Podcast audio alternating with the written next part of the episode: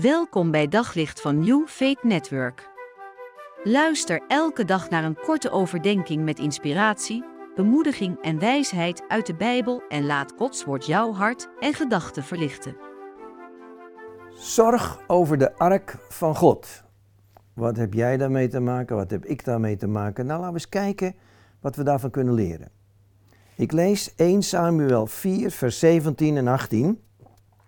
Israël is op de vlucht geslagen voor de Filistijnen. Er is een grote slachting aangericht onder onze soldaten. Ook uw zonen, Hofni en Pinahas, zijn gesneuveld. Dat is wat die boodschapper allemaal vertelt, die naar Eli komt. En de ark van God is ons ontnomen. Op het moment dat de man de ark van God noemde, viel Eli van zijn bankje naast de stadspoort achterover op de grond en brak zijn nek. Israël was verslagen door de Filistijnen. Het volk besloot de ark Gods op te halen in de hoop dat de aanwezigheid van God dan weer terug zou komen. En als die ark dan uiteindelijk terugkomt, dan dreunt het van lofprijzingen in de legerplaats. 30.000 mensen zijn dankbaar en juichen. Maar al dat gejuich leverde eigenlijk niet veel op. Want die mensen leefden in zonde. De ark kwam wel binnen, maar de zonde verdween niet. En dan zit er in Silo aan de kant van de weg een priester, Eli. En die heeft een hart vol zorg over de ark. Hij zat niet in over zichzelf, hij was blind. Hij zat zelfs niet in over zijn zonen, maar hij zat in over de ark van God. En de ark van God is ook een beeld van de Heer Jezus.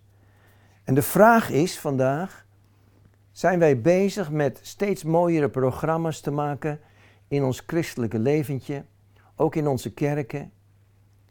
Dan is dat niet eens zo slecht, maar aan de andere kant, de vraag blijft, komt Jezus daar nog wel niet voor? Kun je nog zeggen als je naar huis gaat na een kerkdienst, ik heb Jezus ontmoet. Het was niet alleen een mooi programma, we hebben lekker gezongen en we hebben een mooie preek gehoord, maar ik heb Jezus nog centraal in ons leven. Elie zat niet in over zijn eigen lichamelijke problemen, ook niet zozeer over zijn familie, maar de hoofdzaak voor hem was, waar is de ark gebleven?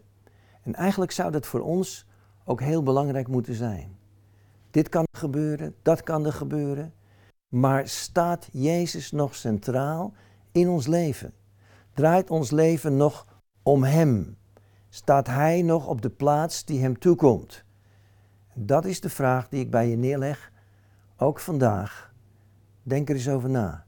Wie is Jezus? Elke dag opnieuw, ook voor jou. Op zoek naar nog meer geloof, hoop en liefde. Op New Faith Network vind je honderden christelijke films, series en programma's. Nog geen lid?